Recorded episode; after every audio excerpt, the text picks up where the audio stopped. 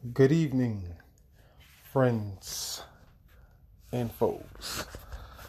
Today, I'm going to be covering the science of manufacturing the criminal black mind. So, as usual, I'll get into it, read it out, and then tell you how I feel about it afterwards. Stay tuned. He got you swinging from his puppet strings. Haven't you ever wondered how all of this negativity got so widespread across the country so fast, huh? Haven't you ever wondered why all of a sudden everybody from LA to New York and from Minnesota to Mississippi want to all of a sudden be hardcore gangsters? Just all of a sudden, so fast. Have you ever thought about this? Why is that? Well, let's let us see. There is nothing that just happens on its own. Every effect has a cause. Everything that happens has been orchestrated by some mind somewhere. Everything that moves has been set in motion by some mind somewhere. There is a cause and effect to all things. Now, who caused you to be a nigger and proud to be one? Who caused this effect? And whose hand originally set this negativity into motion? To the point that it now perpetuates its own motion and cycles of negativity.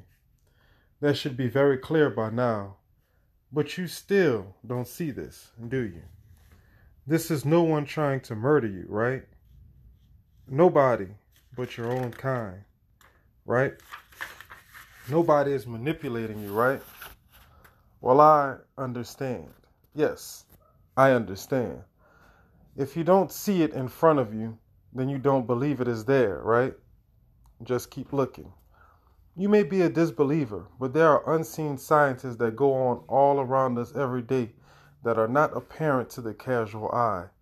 There may just be an unseen cause to the effects that you see all around you. Follow this. Of course, gravity is unseen, but you see the effects of gravity. You didn't see your mother and father come together, but you are the effect of that occurrence. You calculate components of the unseen by the sum of what is seen. So listen, if you see criminality infesting itself all throughout the black community, what is the unseen cause? What is the math and science here? Let us see.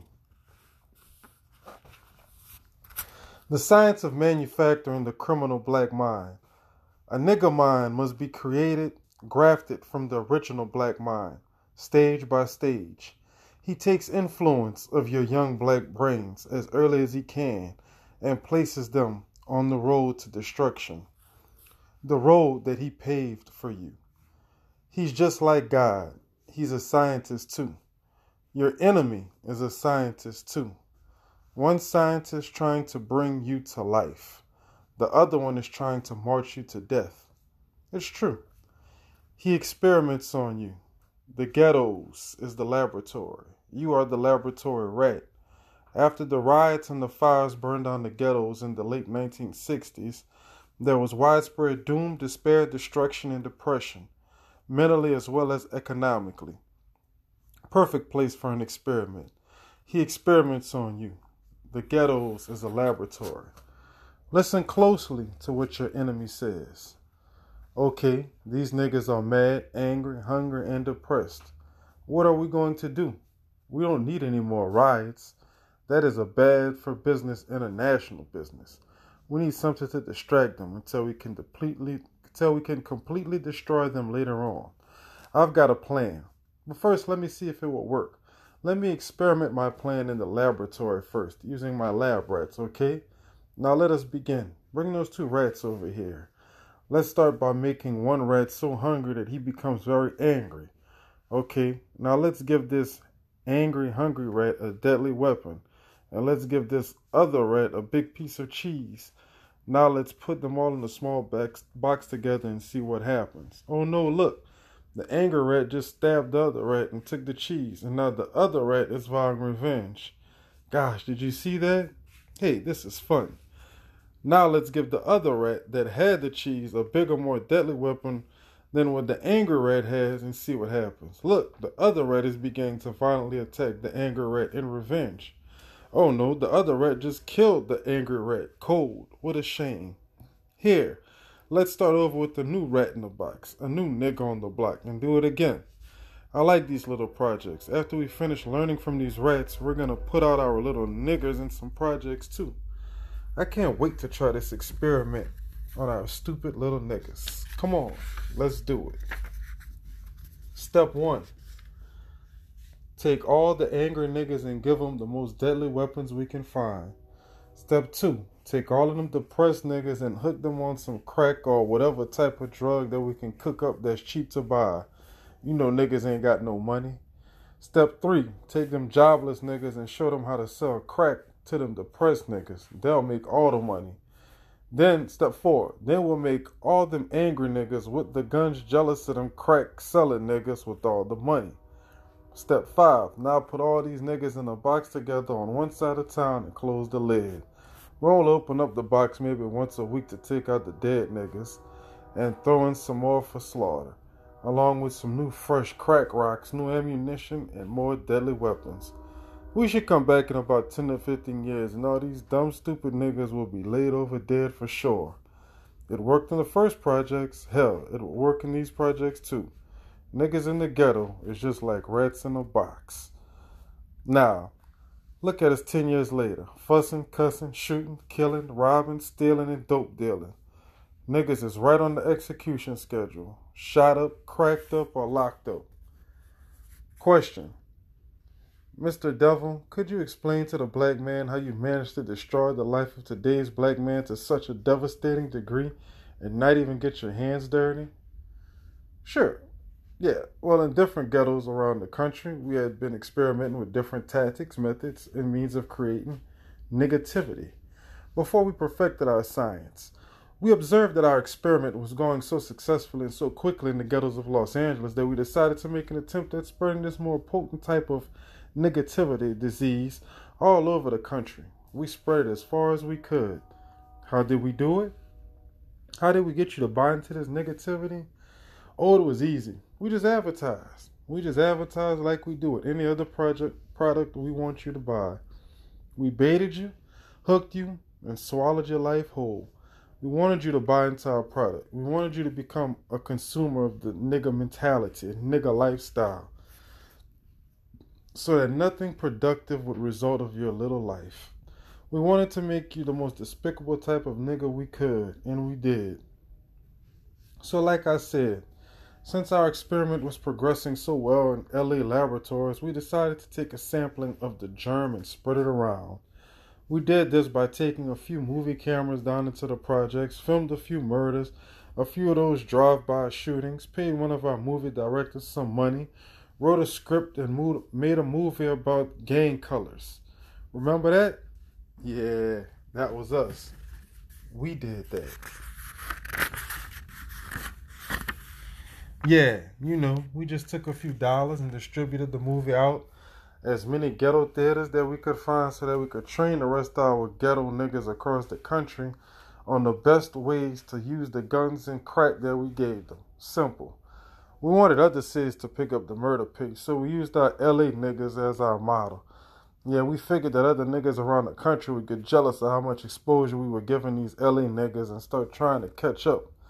You know how dumb our niggas are. They fell for it. It was working so well that we decided to get some more money and make some more movies for dumb niggas to imitate. These niggas loved it. Then our niggas started wanting to make more of these movies themselves, so we said, go right ahead. Well, hell, they were better at it than we were. We even found that some of our criminal minded niggas that we had manufactured in our experiment knew how to do that jungle drumming rap music noise.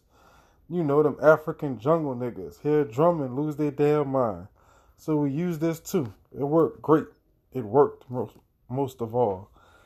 We got tired of all them damn black radical militant Malcolm X ass niggas rapping about revolution, so we decided to drown them out, started making money off them, and give our music to our new project. We gave our new rapping gangster niggas widespread exposure to every ghetto we could find, and now we making mega money off of them. It's working so well. TV, radio, CDs, tapes, movies, videos. It was all an advertisement.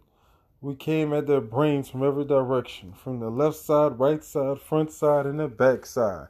We wanted to create the nigga atmosphere. Nigga thinking, nigga acting, nigga talking, nigga clothing, nigga attitude, nigga behavior.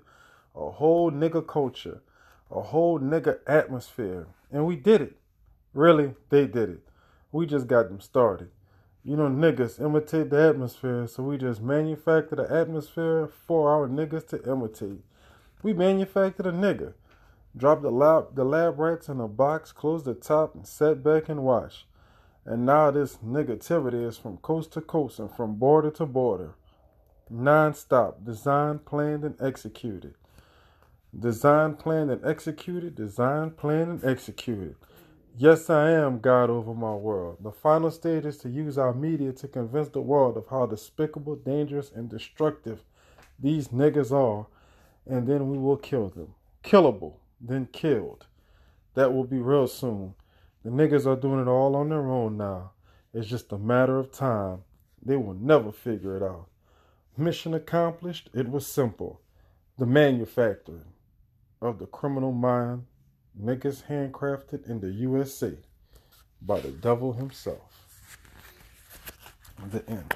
Okay, um basically this is a pretty straightforward one and it goes on pretty much something that I've been stating for the longest um as a culture as black people go we tend to do the wrong things and we tend to always want to be cool. Um i'll give you a quick story. Uh, if you know me personally you probably heard it before because I, I always use it as a means and as an example because i think it illustrates a lot perfectly especially going on with society today but um, basically, when I was about 25, I was uh riding. Me and my cousin we was about to go to a local bar, and before that, we stopped to a store to put gas. As we putting gas, we stopped and we see a guy. I'm gonna give him in his mid 30s, early 40s. He probably was in his 50s, most likely. But um, he was dressed with like uh, whatever the fashion was at that time, head to toe, with a car like 20, 22 inch chrome. And you could just tell, you know, he was an older cat. And I looked at my cousin and I said, You see, that's the problem with our culture. And he's like, What? He's like, Man, that man can't be who he want to be. I said, You know, it's not about being who you want to be. It's about at some point in your life saying, you know what, I'm grown. Why am I dressing like a child? This man is 40 years old. He should be dressed like a 40 year old. You know what I'm saying? Nice little button up or a suit, like, you know, something something spiffy. Like, even if he was dressed the way a old school would have dressed for that time, I would have respected it. But he was dressed like a youngster. And I think that that's a large issue with our culture. I think that's why we don't have a lot of grown individuals because we don't we don't allow ourselves to grow up. Being grown is white. Can't hit the club up every night. Can't can't go do that juvenile bullshit that we that we used to doing. And yeah, you go back to living a regular life job or trying to work for yourself, trying to take care of your family, and that's how you tend to live life. It's a lot of that TV and music that will lead you down the wrong path if you can't open your mind up to larger and bigger things. But what the poem was saying was very real in the fact of it does. It, rap started off with a lot of hip hop, a lot of tales, a lot of truth being told, and then they watered the shit down. What you hear now is that's watered down music. Like it's not real. It's not telling a story. It's not making nobody's life better but the person that's rapping. And we steady feed into that cycle of unhealthiness. So as fans, it's part our fault for listening and buying the crap. You know, if if and I'm not going to I mean, I'm just gonna. I don't really care for him, but I know a lot of people do. But let's just see if Future rapped the way he rapped and was not selling, he wouldn't rap the way he was rap. He wouldn't rap about what he was rapping. So we set the bar. Now, yeah, they got the radio systems controlled. They control the radio. They'll play whatever they want 30 times. But if you change the channel and you keep changing the channel on it enough, yeah, they'll have to change it up. But until we, the consumer, start asking for change and asking for them play better music, come out with better artists, we'll keep getting this bullshit. And we'll keep having fucking 40 year olds that want to be 20 year olds instead of having 20 year olds that want to live to be 40 years old. That's the that's the fight we're in right now. A lot of people can't see it or don't care to see it because they want to be cool, but yeah, being cool get you a lot of places sometimes where you don't want to be. That's just a little jewel that's been dropped. Till the next time, y'all know what it is. Appreciate y'all for listening. Peace.